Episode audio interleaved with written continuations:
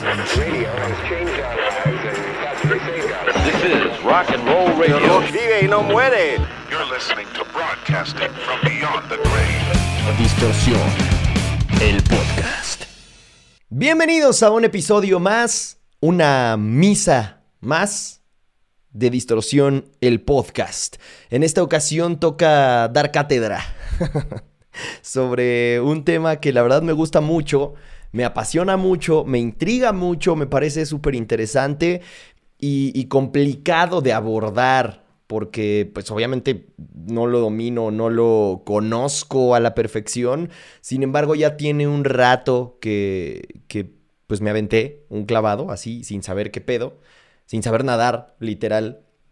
Entonces algo he aprendido, tanto por errores cometidos como por aciertos, por experiencia propia, evidentemente todos estos, y, y me gustaría compartir un poco de este... mm, poco o mucho conocimiento y experiencia que pueda tener respecto a la industria de la música.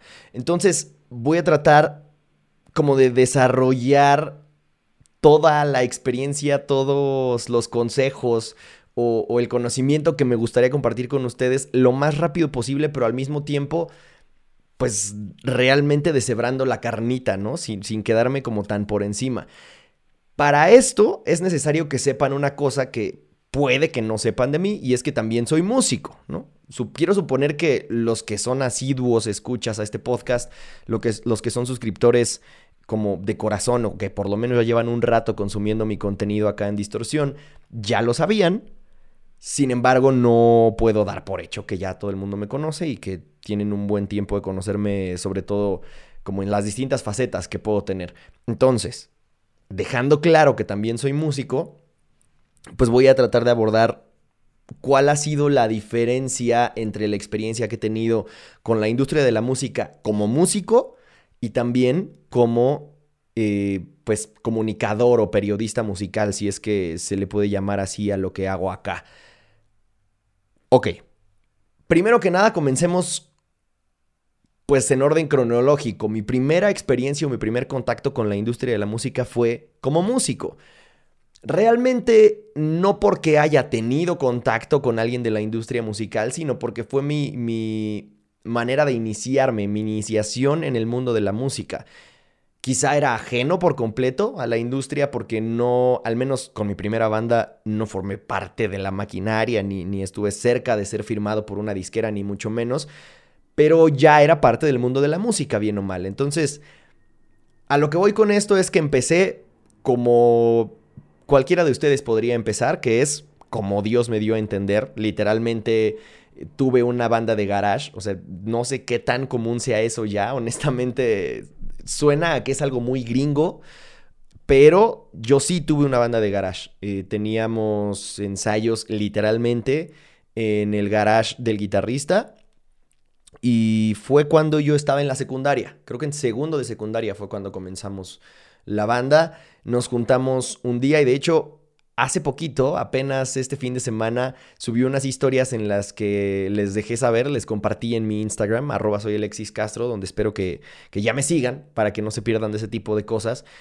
Les conté que nos juntamos por primera vez desde hace como 10 años a tocar las mismas canciones que compusimos juntos cuando teníamos como 16 años. Entonces, fue toda una experiencia, fue la verdad algo que, que, me emocionó y me motivó incluso a tal grado que hice un directo en Instagram, me puse a transmitir en vivo mientras tocábamos una de esas canciones que compusimos en nuestra adolescencia. Y todo esto nos llevó a tener como esta cosquillita de querer publicar esas canciones, como sin ninguna pretensión realmente, o sea... Eh, a, a, diferencia de Paraíso, que algunos de ustedes sabrán que es mi nuevo proyecto musical, donde sí le estoy invirtiendo en todo sentido, o sea, y apostándole en todo sentido, creo que acá con la banda pues no, no hay una pretensión realmente directa, más bien es como, como plasmar y poner ahí las canciones que en algún momento fueron un reflejo fiel de lo que nosotros éramos y de, de lo que nosotros hicimos al juntarnos a hacer música. Entonces, pues sí, o sea, queremos que, que la gente conozca esas canciones y que se identifique con ellas quien se tenga que identificar, que las disfrute quien las tenga que disfrutar y que pase lo que tenga que pasar.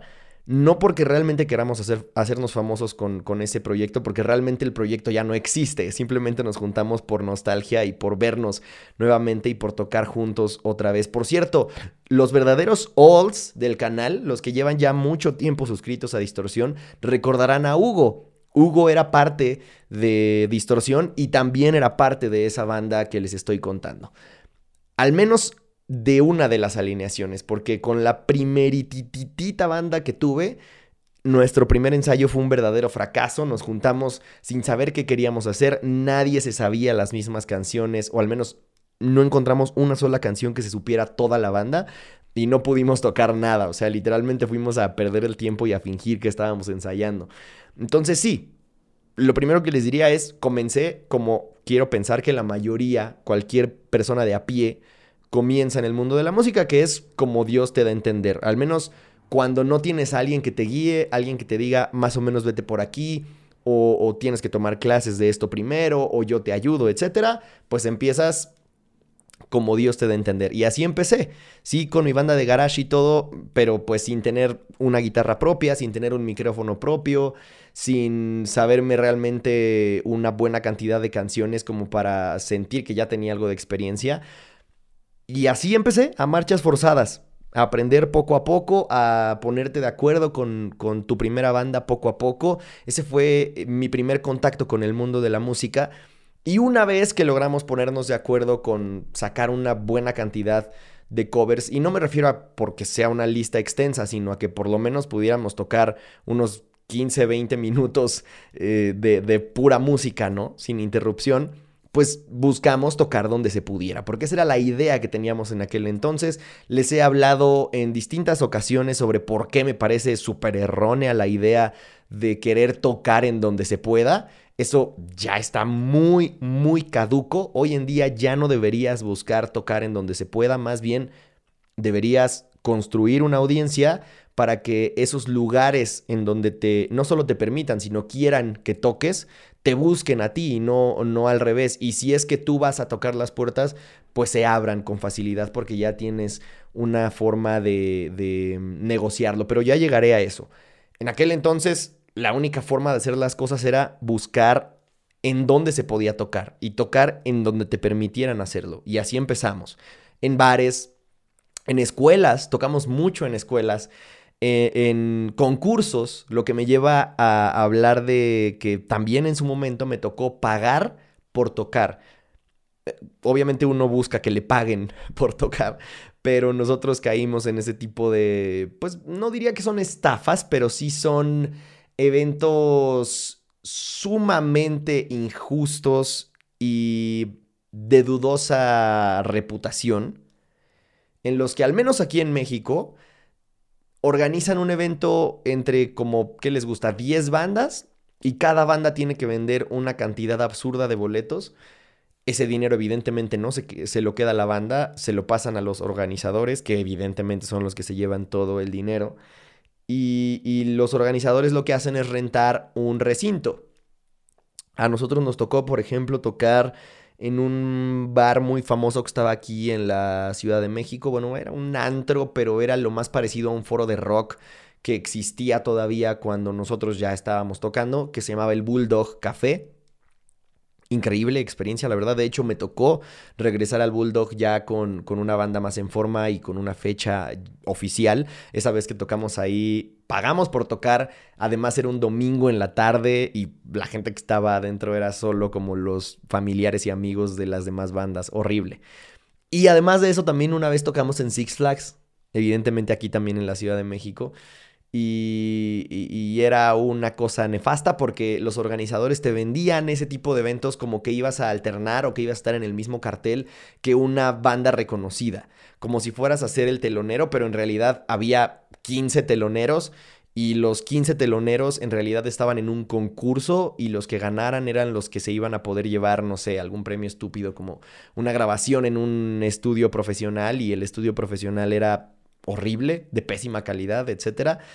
Hoy en día, afortunadamente, cada vez son menos viables ese tipo de, de eventos porque cada vez hay más acceso a poder grabar desde tu casa. Ya una banda no depende de entrar a un concurso como esos para poder grabar su material. Y además, pues cada vez se rompe más esta idea del toca donde se pueda, ¿no? Y, y, las bandas están un poquito haciendo la transición de pensamiento hacia otra forma de hacer música y hacia otra forma de buscar vivir de su música. Pero así me tocó a mí. No había de otra, entonces incluso nos tocó pagar por tocar. Después pues era obtener el poco feedback disponible, el poco, la poca retroalimentación que había en aquel entonces. Y yo sé que estoy sonando muy anciano en este momento, pero cuando nosotros empezamos, apenas empezaba Facebook y todavía no había como disponibilidad de una página de una banda, tal cual, en Facebook. Entonces, digamos que sí, nosotros teníamos, no sé, por ejemplo, nuestro MySpace y después tuvimos nuestra página de Facebook, pero evidentemente no sabíamos utilizarlos, ¿no? O sea, y, si hoy en día hay mucha gente que no tiene ni idea de marketing de contenidos y de marketing digital y aún así lo hace como puede, Imagínense en aquel entonces cuando apenas empezaban las redes sociales, evidentemente pues no lo hacíamos bien y, y, simplemente como que buscábamos tener presencia en las primeras redes sociales, pero más allá de eso, por el simple y sencillo hecho de que este tipo de movimientos digitales estaban comenzando, no había mucha gente participando de ellos aún. Entonces, mucho menos había gente dispuesta o, consciente de que era una forma de mandar su retroalimentación a la banda. Entonces, uno de los más grandes errores que yo les podría decir que cometí es quedarte en su momento con la retroalimentación que te dan tus amigos y familiares. Esa retroalimentación no es retroalimentación, simplemente te están diciendo lo que quieres escuchar, salvo contadísimas excepciones.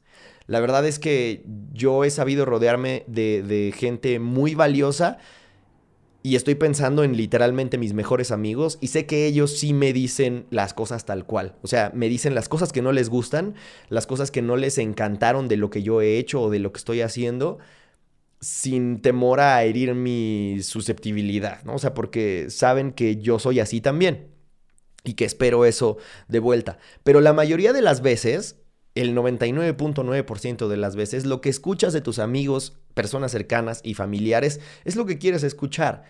Incluso si ellos no lo piensan y si van a estar hablando mierda a tus espaldas, pues en ese momento hasta por educación, supongo que la verdad a mí no me parece que sea algo necesario por educación o por falsa cortesía, mejor dicho, te van a decir, ah, sí, este, súper bien, felicidades, tocan increíble, aunque en el fondo pueda pensar que tocan horrible y que lo sufrieron increíblemente.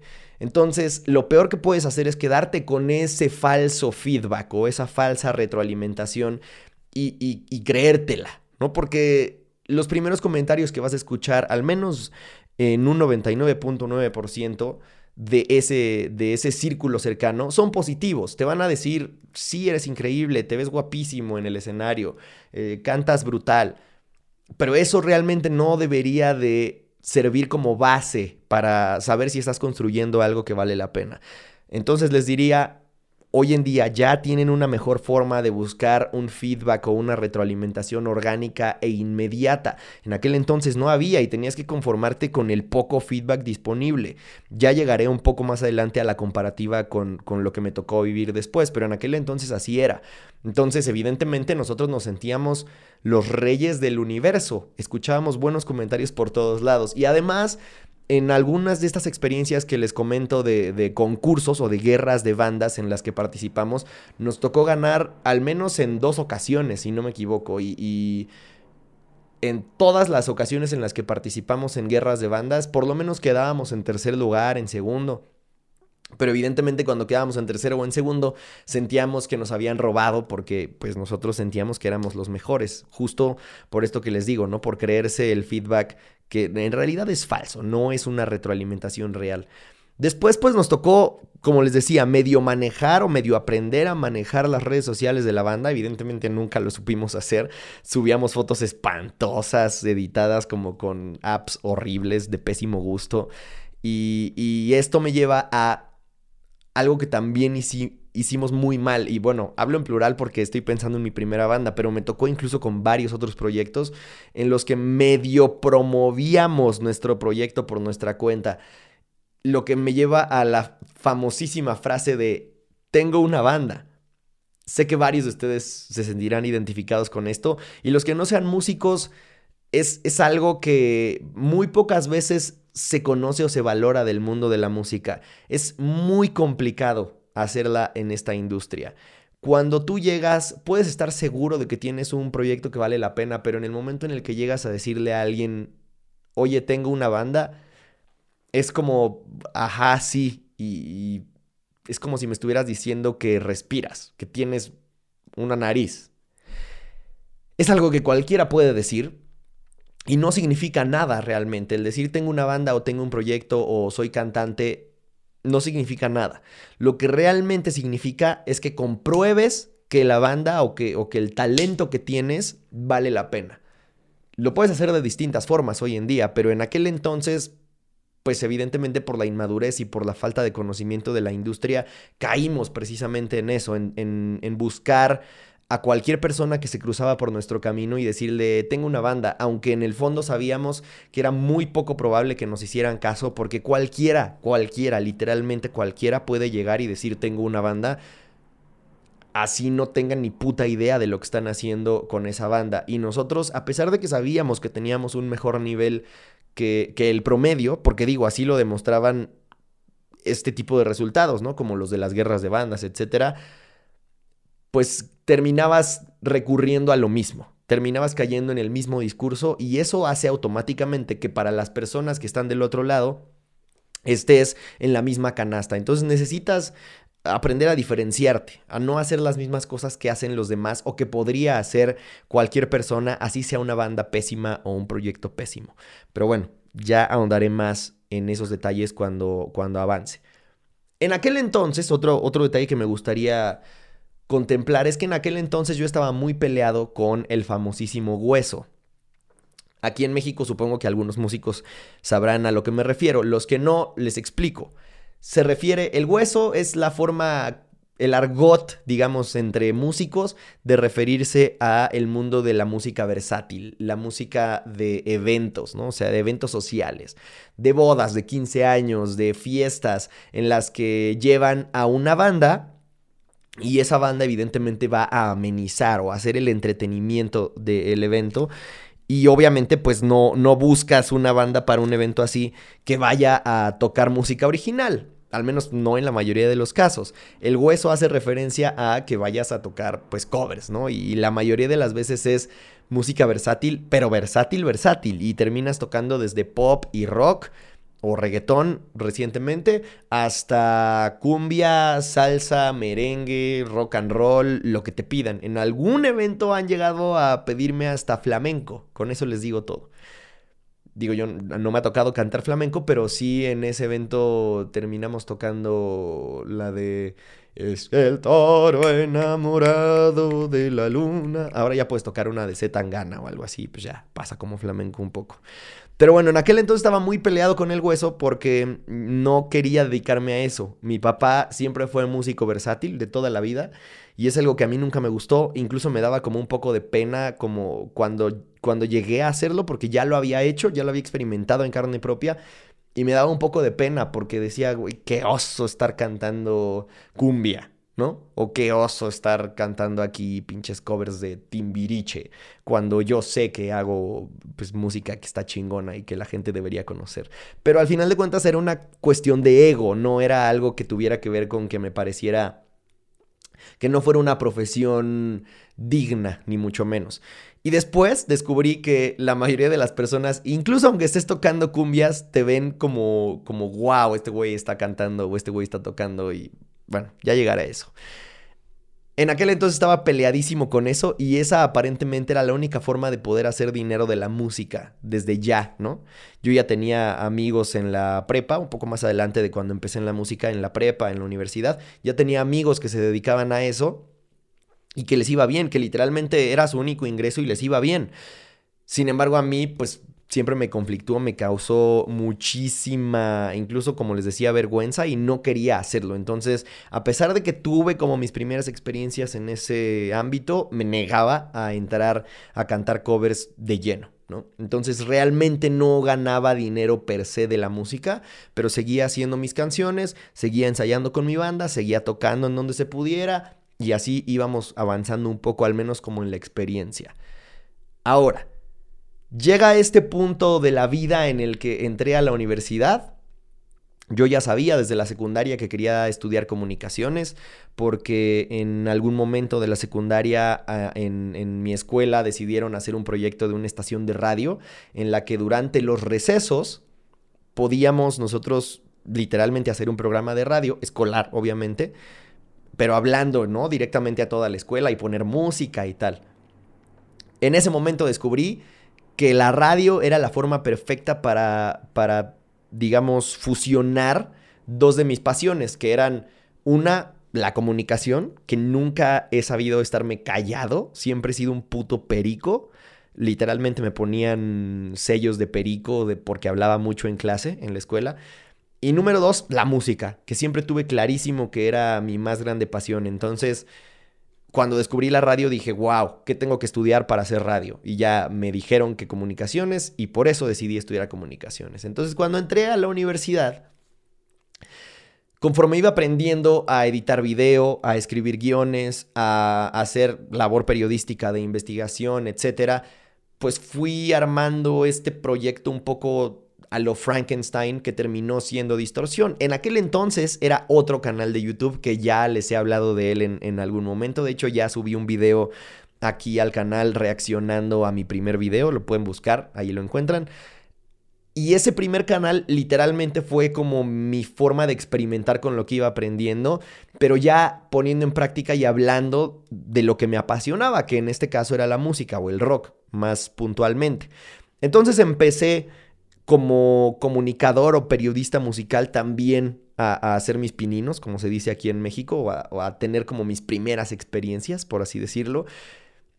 Y, me di cuenta de que una vez que empecé Distorsión o que una vez que empecé en YouTube, también lo estaba haciendo como Dios me daba a entender, de la misma forma que había empezado en el mundo de la música. Así que, en conclusión, llegando como este, este punto en común entre ambas experiencias, algo que les podría decir es empiecen como puedan, con lo que tengan. Nunca van a encontrar un momento ideal para empezar. Siempre es el día indicado para empezar. Entonces empiecen como puedan con lo que tengan. No traten de compararse con productos entre comillas terminados. Es decir, si, si a mí me ven y dicen es que este güey tiene un micrófono muy chido o tiene una computadora bastante decente o tiene una cámara decente, iluminación, un set, etcétera y yo no tengo eso, entonces yo no puedo empezar. No. Sería el peor error que podrían cometer. Empiecen con lo que tengan y como puedan. Yo empecé grabando en mi cuarto. Los fondos, el fondo de mi, de mi cuadro, por así decirlo, eran varios pósters que tenía en, eh, pegados en la pared de mi cuarto. Y empecé grabando con la cámara que me compraron para la universidad, como para hacer mis prácticas de fotografía y tal, que digo, también es bastante privilegiado. Pero hoy en día grabo con mi celular.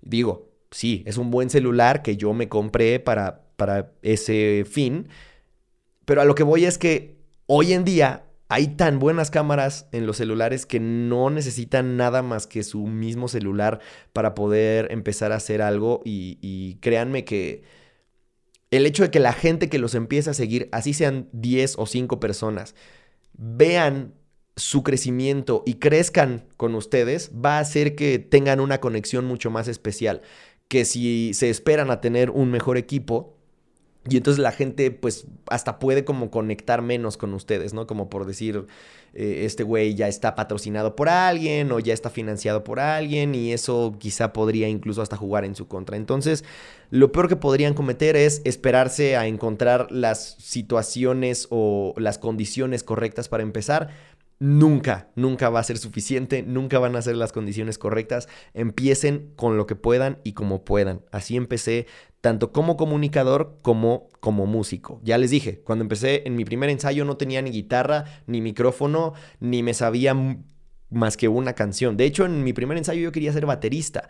No sabía que iba a terminar siendo el cantante de la banda, pero siempre me pasó que como era el que, el que estaba en el coro de la escuela y el que era hijo de un cantante, etcétera, siempre me aventaban a ser el cantante y pues, heme aquí, tantos años después.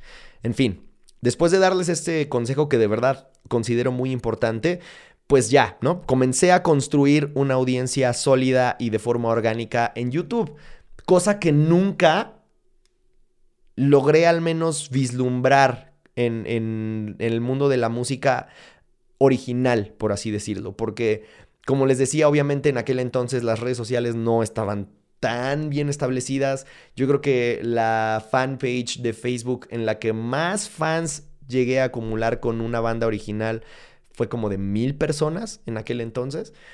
Y de repente creó un canal de YouTube que creció muy rápido, que llegó a mil suscriptores muy rápido, que me ayudó como a, madurar y a crecer en muchos sentidos y, y, a sentir que hasta se me estaba saliendo de las manos el proyecto. Me acuerdo que cuando llegué a mil suscriptores en distorsión, hasta hice una dinámica en la que quería regalar una, una playera del canal y tal, y nadie participó. Entonces, a lo que voy con esto es el crear contenido, al menos a mí, me dio una forma orgánica de recibir feedback inmediato, real.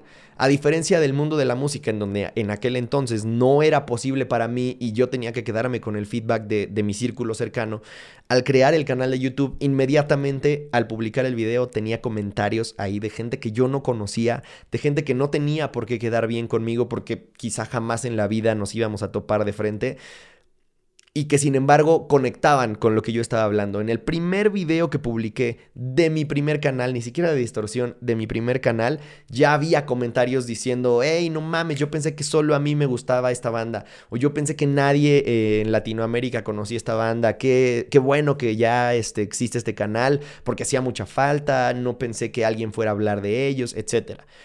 Eso de inmediata, eh, de inmediata forma, o de forma inmediata, mejor dicho, estoy hablando como Yoda, me dio un parámetro de que realmente las ideas que tenía en la cabeza eran viables. Y eso es algo que muchas veces en el mundo de la música original no se puede. No es tan fácil de que, consigas un feedback inmediato y orgánico de la misma forma que yo lo conseguí al crear mi canal de YouTube. Aparte, porque estaba hablando de, proyectos que la gente ya estaba buscando. Cuando tú creas un canal de YouTube de tu música original, es mucho más complicado que la gente te descubra así nada más porque sí, porque no van a estar buscando tu proyecto. Sin embargo, si yo creé un canal en su momento en el que iba a hablar de Escape the Fate, ya sabía que había gente buscando contenido de Escape the Fate y que si de repente veían un nuevo video en el que alguien más hablaba de Escape the Fate, era más probable que le hicieran clic, a diferencia de si veían un video ahí sugerido de una banda que nadie conocía, que seamos honestos, la mayoría de las personas hasta hoy en día estamos familiarizándonos un poco en general con conocer y descubrir música de la que no teníamos idea. Y eso es gracias a las plataformas digitales. Pero imaginen en aquel entonces, evidentemente fue muchísima mi sorpresa cuando tuvo comentarios y, reacciones positivas mi primer video. Entonces, esto me llevó a un punto en el que también coincide mi experiencia como músico, que fue el empezar a promover mi proyecto, o sea, en este caso mi medio de comunicación. Caí en exactamente lo mismo. Así como en el mundo de la música original yo caí en el decir tengo una banda, por favor escúchala. En el mundo de los medios caí en el decir tengo un medio, por favor dame una acreditación o por favor dame una entrevista evidentemente también fue un fracaso rotundo. Es exactamente lo mismo que les decía del mundo de la música eh, original. Cuando dices tengo una banda, automáticamente te pones en la misma canasta de todos los demás que han llegado con esa persona a decirle tengo una banda, por favor escúchala. Y pasa lo mismo en el mundo de los medios. ¿Cuántos medios hoy en día, sobre todo cuando ya existen los medios digitales que cualquiera, entre comillas, puede tener su medio de comunicación, han ido con las personas eh, encargadas de dar acreditaciones en un concierto, etcétera, diciéndole tengo un medio, eh, o sea, es, algo incalculable y, y es algo con lo que ellos lidian todos los días. y ellos tienen que decirle que no a muchas más personas que a las que les dicen que sí. Entonces hay que saber hacer las cosas de la forma correcta. No puedes acercarte a tocar la puerta si no sabes ni siquiera cómo tocarla. Y el decir tengo una banda o tengo un medio, dame una oportunidad, es algo que cualquiera puede hacer.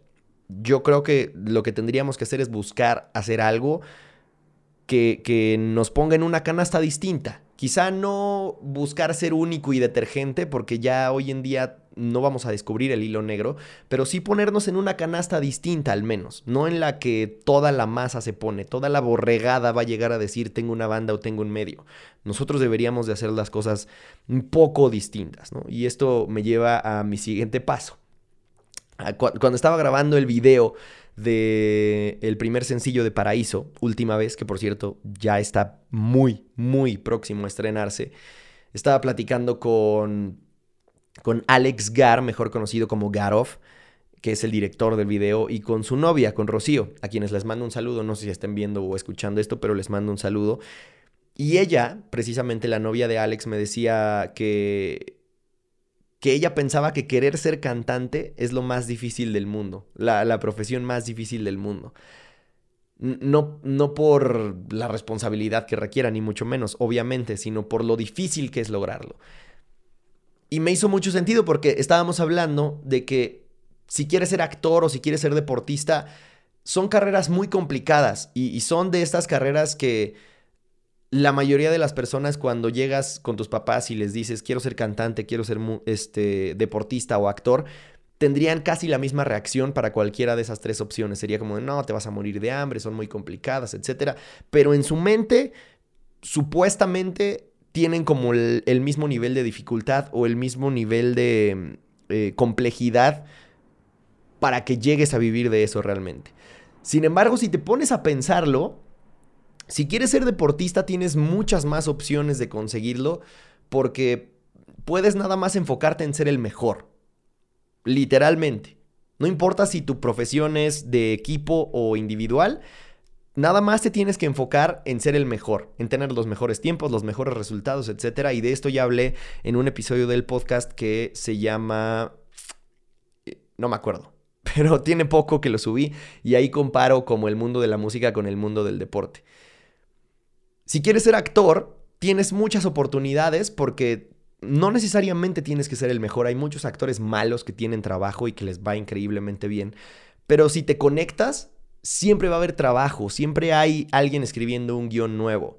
Y los guionistas y los directores siempre van a necesitar actores para llevar a cabo sus proyectos. Entonces tú no necesitas preocuparte por escribir tus propias películas, no necesitas eh, preocuparte por escribir tus propias obras de teatro. Si eres muy chingón, como mi querido Dean Dupeyron, a quien prácticamente considero mi padrino y espero que pronto lo sea, pues ya, te escribes tus propias obras, te escribes tus propios libros o lo que sea que, puedas tener en la cabeza.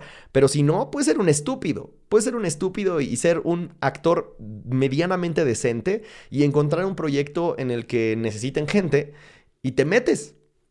Y entonces así te vas consiguiendo trabajo sin necesidad de tú escribírtelo o de tú generártelo, ¿no? Pero cuando eres músico, específicamente cuando eres cantante, no solamente dependes más bien, no dependes de ser el mejor cantante. Ahí tienen a Bad Bunny, que es muy mal cantante. Soy fan de su música y de él, pero es muy mal cantante y eso nadie lo puede negar. Tiene muy mala voz. Sin embargo, funciona. ¿Por qué? Pues porque no necesita ser el mejor cantante para vivir como cantante o, o vivir de ser cantante. No necesitas realmente escribir tus canciones, vas a competir contra otras personas que no escriben sus canciones. Ahí tienen a Luis Miguel, que jamás ha escrito una de sus canciones y sin embargo es uno, si no es que el más grande cantante que ha dado Latinoamérica. Y tampoco vas a competir solo contra otros cantantes, vas a competir también contra las bandas, contra los, los, eh, la oferta de todos los géneros musicales al mismo tiempo. Vas a competir contra los que son buenos, contra los que son malos, contra los que son los mejores. Y además, no hay realmente una forma en la que tú puedas, digamos, asegurarte de tener trabajo. porque pues nadie está buscando así como voy, voy a organizar un concierto, necesito artistas, ¿quién quiere participar? Y quienes lo hagan serán pues conciertos que muy seguramente no te van a dejar nada.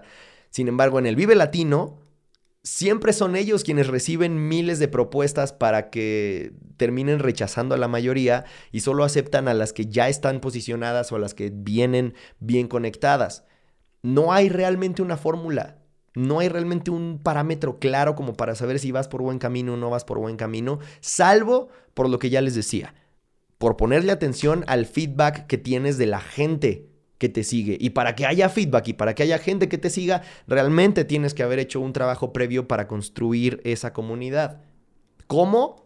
Tampoco se sabe. Tampoco hay una fórmula establecida y, creo que hoy en día eh, cada vez se prueba más porque cada vez se rompen más tabúes al respecto con, con, la creación de contenido digital. Hay muchos artistas y muchas bandas que hoy en día están saliendo gracias a que ya tenían seguidores antes de haber sacado música. Que esté bien o esté mal, pues dependerá de cada caso. Que si lo merecen o no lo merecen, dependerá de cada caso. Pero no es algo que esté mal per se. No es algo que esté mal por sí mismo, o por sí solo, o por default. Entonces, pues sí, o sea, coincido completamente con esta idea de que ser cantante, si no es la profesión más difícil, al menos sí es una de las más, porque no hay una forma clara de saber que lo estás haciendo bien o de que estás por el camino correcto, sino hasta que ya estás más avanzado en el camino. Y es por eso que hay tanta gente que termina siendo músico frustrado. A diferencia de cuando eres actor frustrado, entre comillas, y pues puedes seguir haciendo obras independientes y puedes sí eh, ganar un poco de dinero de eso. Porque, insisto, no dependes como de, tu música, pero o de, tu talento como para escribir las obras o, o las películas. Pero cuando eres músico, pues sí es complicado a menos de que estés dispuesto a vivir eternamente cantando o tocando las canciones de alguien más. Que ahí, pues evidentemente volvemos a la idea de, ser músico de covers, ¿no? Versátil. Y es muy distinto eso a ser un actor que representa una obra de Shakespeare. Una cosa está súper bien vista y la otra pues no tanto, depende, ¿no? Entonces, en mi caso específicamente, las puertas se me fueron abriendo primero como comunicador o como periodista musical gracias a YouTube que como músico. Y eso implicó que a lo largo de mi vida he dejado varios proyectos que incluso hoy en día considero que valían muchísimo la pena sin terminar o, simplemente los, los cortaba de tajo por distintas razones, ¿no? En su momento porque las prioridades de los integrantes de las bandas empezaban a ser distintas, algunos necesitábamos empezar a trabajar, otros ya estaban trabajando, por ejemplo, como músico versátil y, pues eso chocaba o no coincidía con las necesidades de la banda y ya no querían apostarle de la misma forma que otros. Sí, eh, en algunas otras ocasiones por diferencias o por, por situaciones negativas directamente eh, en la banda. Y los proyectos se acaban por mucho que valgan la pena, por mucho que tú puedas sentir que es un proyecto que, realmente podría tener el éxito que tú buscabas, se acaban por muchas razones. Entonces, vuelvo a lo mismo, ahí es otra de las complicaciones. Cuando eres actor, como quiera, tú puedes seguir picando piedra por tu cuenta y puedes seguir luchando por tu cuenta. Pero cuando eres bajista, si no escribes canciones y se acaba el proyecto por cosas que aparte son ajenas a ti, por ejemplo, que el guitarrista se peleó con el cantante y tú como bajista ya te quedaste sin banda y entonces ahora qué hago? Yo pensaba que esta iba a ser mi oportunidad y quién sabe qué puedo hacer ahora. Se cierran mucho más fáciles, fácil las oportunidades para los músicos que para las otras carreras con las que las comparaba en estos momentos, ¿no? Pero bueno, no es como para ser pesimista, ni mucho menos, simplemente creo que es algo que tenemos que, interiorizar y, es algo de lo que tenemos que estar conscientes, porque realmente son muy pocas las bandas y muy pocos los casos de éxito que nosotros podemos llegar a disfrutar. La mayoría de las bandas se quedan en el camino y hay mucha música buena que se queda sin ser escuchada. Es interesante pensar en eso, porque por mucho que conozcamos mucha música, nunca vamos a conocerla toda. Y eso es algo que realmente me, intriga, me causa intranquilidad e inconformidad.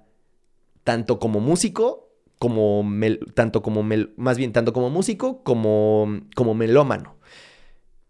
Pero bueno, eso ya nada más tiene que ver con mi talk y ya. Entonces, eh, bueno, dejé varios proyectos inconclusos o los tuve que terminar antes de lo que me hubiera gustado.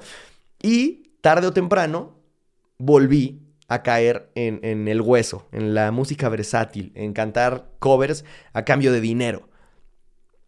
Y resulta que eso me hizo darme cuenta de que estaba haciendo lo que me gustaba y cobrando por ello, aunque no como lo esperaba. Pero sí aprendí a valorarlo de una forma bien distinta y aprendí a darme cuenta de que, de que también podía disfrutarlo, incluso si no fueran mis canciones. Y eso es algo que hasta la fecha hago. Todos los fines de semana estoy cantando en un bar canciones de alguien más y lo disfruto increíblemente porque me ha ayudado a mejorar como músico, como cantante, me ha ayudado a mejorar como, como showman o como frontman para entender lo difícil que es dirigirse a la gente. En mi caso, porque soy cantante, pero cuando eres baterista no tienes que preocuparte por eso, claro. Pero en mi caso como cantante es muy complicado saber llevar a la gente, dirigirte a ella. Es lo más difícil, realmente, eh, que, que yo les podría decir que me ha tocado. Hay muy buenos cantantes que son pésimos frontmans. Y por eso es que a los buenos cantantes, que además son buenos frontmans, los recordamos como leyendas, ¿no? Y son contados los que vienen a nuestra mente cuando pensamos en esa combinación. Entonces eso me ha ayudado a crecer muchísimo, me ha dado todas las tablas del mundo, me ha ayudado a estar en muchísimos escenarios, a diferencia de que si hubiera dependido solo de mi música original, seguramente tendría un cuarto o una quinta parte de la experiencia que tengo hoy en día. Y evidentemente no me sentiría tan preparado como para pisar un escenario con un proyecto original como me siento hoy en día. Entonces, terminé valorando esa parte y, es algo que disfruto incluso hasta la fecha, ¿no? Y también me llevó a un gran aprendizaje que les diría que es la más grande clave. Si es que hay algo cercano a una fórmula del éxito en el mundo de la música es contactos. Todo son contactos. Los contactos lo son absolutamente todo. Contactos, contactos, contactos. Todos los contactos que puedas hacer suman. Conozco hasta la fecha gente, amigos cercanos, músicos, que conocí hace 10 años, que siguen en un loop haciendo proyectos con las mismas personas. Que si necesitan armar una nueva banda, le hablan a los mismos cinco cabrones en los que los dejé hace 10 años. Eso es lo peor que pueden hacer. Lo mejor que pueden hacer es juntarse con la mayor cantidad de gente posible, conocer y trabajar, tocar con la mayor cantidad de gente posible, porque eso es lo que verdaderamente te va a enriquecer, eso es lo que verdaderamente te va a ayudar a darte cuenta en dónde estás parado. Por ejemplo, yo, como les decía, desde que tenía mis primeras bandas, sentía que era el gran cantante, porque me comparaba con otras bandas piteras que concursaban en Six Flags y en el Bulldog y que pagaban por estar ahí. Entonces, evidentemente era más probable que yo fuera el mejor cantante de todas las bandas que se paraban ahí porque eran bandas de bastante bajo nivel. Pero conforme fui avanzando, hasta el día de hoy, en donde ya me ha tocado pararme y estar al lado en el escenario con cantantes increíbles, es cuando dices, no mames, o sea, me falta muchísimo por mejorar y quiero cantar como él. Y por supuesto no es hacerte menos, pero es entender en dónde estás parado. Entonces yo sé que tengo fortalezas muy importantes, pero también sé que tengo muchas áreas de oportunidad y otras que también literalmente son debilidades, ¿no? Entonces, necesitas hacerte de la mayor cantidad de contactos posibles, no solamente para saber en dónde estás parado y compararte y ayudarte como a entender eh, tu lugar, ¿no? Y, eh, tu lugar en la fila, por así decirlo, sino también porque los contactos son los que construyen realmente una relación importante de la cual puedes apoyarte después. Ahora, no por tener contactos significa que todos los contactos los tengas que quemar en el instante. Es lo peor que podrías hacer, porque en, en, efectivamente lo único que haces es gastar esa oportunidad. Lo que me lleva a mi siguiente punto. Hay una palabra en inglés que se llama leverage. No me gusta utilizar este tipo de anglicismos así nomás porque sí, que digo, no es un anglicismo, es una palabra en inglés. Pero es que no tiene realmente traducción al español de forma literal. en todo caso sería como apalancamiento, algo así. Es como algo con lo que negociar, por así decirlo. Cuando tú tienes leverage, cuando tienes este apalancamiento, entre comillas, quiere decir que tienes algo que ofrecer a cambio, algo con que negociar. Entonces, no solo necesitas hacerte de contactos, sino necesitas llegar al punto en el que sepas que tienes algo que ofrecerle a esa persona que acabas de conocer o que tienes algo con que negociar con ellos. Si ellos tienen algo que, que tú quieres, lo mejor o la situación ideal sería que tú te asegures de que tú tienes algo que ellos quieren a cambio para que puedas hacer un trueque y no que sea algo que dependa de un favor o de buena voluntad. Mínimo carisma, aunque sea, necesitas tener para que las otras personas digan, ah, me caíste bien, te voy a hacer el par. Pero si no tienes absolutamente nada, no sabes si les caíste bien, no, no tienes nada con qué negociar, lo mejor sería que no quemes esas oportunidades, porque el hacer contactos no lo es todo. Necesitas también saberte vender y saber manejar esas relaciones. Entonces, un punto muy importante que no sé si mencioné en alguno de los episodios pasados del podcast es que además de saber de marketing digital, además de saber de teoría musical, además de saber de cómo se maneja la industria de la música, necesitas saber mucho de relaciones públicas. Necesitas ser tu primer publirelacionista. Antes de que te alcance para contratar un manager y un, y un agente de relaciones públicas, tú necesitas saber de eso. Y para eso necesitas estar seguro de que tienes leverage para negociar. Por ejemplo, a mí me tocó eh, buscar que me acreditaran para los conciertos de Cepeda Brothers durante años. Y, y, les escribía por todos lados, buscaba por todas las personas que creía conocer y nunca me acreditaron a un solo concierto hasta que yo conocí a los socios del recinto en el que se iba a llevar a cabo el primer Notfest México. Y fueron los dueños del lugar los que me invitaron a mí a ir al concierto. Yo no tuve que pedírselos, ellos me invitaron a mí. Y a partir de ahí, años después, hoy puedo decirles que soy muy buen amigo de Paco Cepeda, que es uno de los Cepeda Brothers precisamente. Pero es solo un ejemplo para que se den una idea de que por mucho que toques la puerta, si no estás tocando de la forma correcta o si no tienes lo necesario para tocar esa puerta, no te la van a abrir. Y no es porque sean mala onda, no es porque sean unos ojetes y no quieran ayudarte, es porque la industria funciona así. Y necesitas estar en el momento correcto y necesitas estar listo para poder tocar esas puertas. Entonces, antes de tocar la puerta, asegúrate de estar listo y o de tener algo que ofrecer a cambio. Ahora, ¿qué es ese algo que puedes ofrecer a cambio? Hoy en día pueden ser seguidores, que la verdad es que entre comillas son sinónimo de éxito probado. Por ahí tienen a Whiplash, ¿no? Que no tenían música publicada y ya tenían muchos seguidores entre cada uno de sus integrantes y eso le interesó a la industria y por eso es que los están financiando y, ayudando a promocionar el proyecto de forma tan importante. Otra forma puede ser un proyecto que cumpla con el estándar de la industria. Puedes no necesariamente tener los contactos o, los seguidores, pero sí tener un proyecto que cumpla con los estándares de la industria. Y tú puedes invertirle a un video de primera calidad, puedes invertirle a una grabación de primera calidad y puedes tener una propuesta musical que esté vanguardista, propositiva, etc.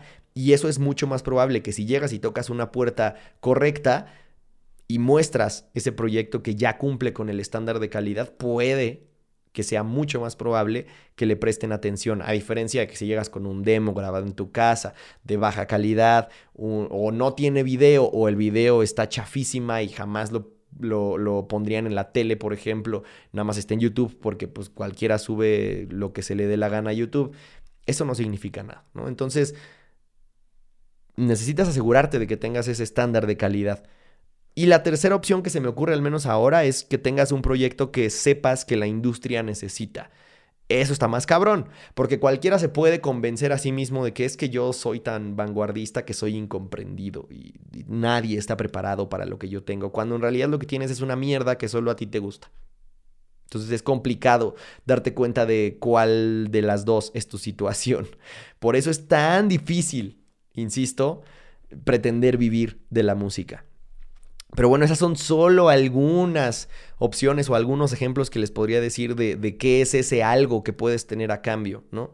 Pero en general, por mucho que tengas todo esto a cambio como para intercambiar, pues tampoco te va a servir de nada si no tienes los suficientes contactos. Entonces, tienes que relacionarte lo más posible. Eso es lo que más te va a ayudar, tanto con músicos como con gente de la industria. Ahora, otra de las partes tricky, eh, engañosas que vienen en esta parte es que no tener contacto significa que todos sean buenos contactos. Hay mucho charlatán en el mundo de la música, muchísimos. Cualquier estúpido puede llegar a decirte yo soy manager.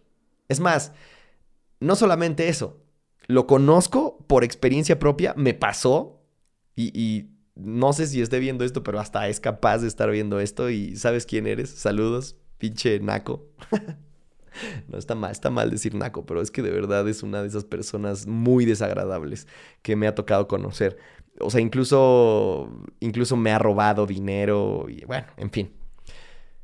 Pero conozco una persona, así una persona puntual, que literalmente mentía y llegaba a decir a todos lados que era manager de una banda en especial. Y después le empezó a agregar que era manager de otra banda y así. Bandas ya conocidas y famosas, ¿eh? O sea, estamos hablando de cosas que lo metieron en pedos legales tarde o temprano. Pero nada más para que se den una idea de la calidad y de la dimensión de charlatanes que hay allá afuera. Entonces, el tener contactos a lo estúpido tampoco quiere decir que te vaya a garantizar el éxito. Necesitas tener contactos y después ir depurándolos, ir dándote cuenta y tanto personalmente como comparándolo con lo que el resto de las personas que conoces dicen de ellos, con, con si las personas que vas conociendo tienen referencias de esas personas y se conocen entre sí. Eso te ayuda como a depurar un poco tu agenda de contactos y a saber quiénes realmente están bien parados y quiénes son unos wannabe o unos fantoches, como en este caso que les comento, ¿no? Entonces, eh, en resumen, ya para concluir, porque ha sido un episodio bastante largo, les diría, es una industria extremadamente complicada y está regida, como les decía, por los contactos. Sin embargo, hoy en día puedes saltarte esos contactos si consigues probar tu éxito en redes.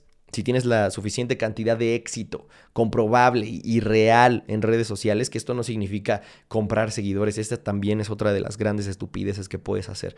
Si realmente tienes probado el éxito en redes sociales, si realmente hay gente interesada orgánicamente en tu proyecto, puedes saltarte un poco esta parte de los contactos, aunque al final de cuentas necesitas saber rodearte de las personas correctas para que lleven a buen puerto ese proyecto, ¿no? Es decir, vuelvo al ejemplo de Whiplash, si ellos no estuvieran rodeados de personas que realmente saben qué hacer con, con el éxito que ya tienen en redes sociales, pues no le habrían abierto a Moderato en su más reciente concierto. Simplemente estarían yendo a promocionarse en lugares en donde nadie los va a escuchar o donde no los va a ver la gente correcta, etcétera, ¿no? Entonces, tarde o temprano necesitas poder confiar lo que has hecho o lo que estás haciendo a las personas correctas. Y ahí viene una parte muy delicada. Entonces, les diría que nadie se salva de cagarla al menos una vez. Yo le he cagado un chingo de veces. Pero necesitas aprender poco a poco. Así sea a errores, ¿no? Y bueno, los dejo con esta frase. Un proyecto incorrecto en las manos correctas puede conseguir el éxito. Pero el proyecto correcto en las manos incorrectas está destinado al fracaso. Entonces, necesitas aprender a tal punto de que estés seguro de que estás poniendo tu proyecto en las manos correctas. Muchas veces ni siquiera las propias son las manos correctas, por mucho que sea el proyecto correcto. Entonces, por eso es tan complicado hacerla en la industria de la música. Esto es un poco nada más de, la experiencia que yo he tenido eh, en este mundo, en esta industria. Me encantaría leer sus comentarios, sobre todo si tienen dudas puntuales o preguntas que les gustaría hacerme, cosas que les gustaría conocer de mi experiencia, de, lo que me ha tocado vivir, para, no sé, pensar en hacer una segunda parte de este episodio. Y si no, vayan a mi cuenta de Instagram, arroba soy Alexis Castro, donde a partir de ahora, semana a semana, voy a hacer una dinámica en la que ustedes decidirán cuál será el tema del podcast de cada lunes. Entonces, la próxima semana, el tema del episodio será el que ustedes elijan en arroba soy Alexis Castro. Así que allá los espero. Y también espero sus comentarios. Me encantaría eh, leer qué es lo que piensan al respecto de este episodio, que además estuvo bastante largo, así que cuenta como episodio doble, casi casi. Pero muy personal, eso sí. Así que realmente estoy ansioso por leer qué tienen que decir al respecto y si les gustó, si llegaron hasta acá, comenten por favor un emoji de guitarra, porque como diría ACDC, it's a long way to the top if you wanna rock and roll. Que el rock los acompañe.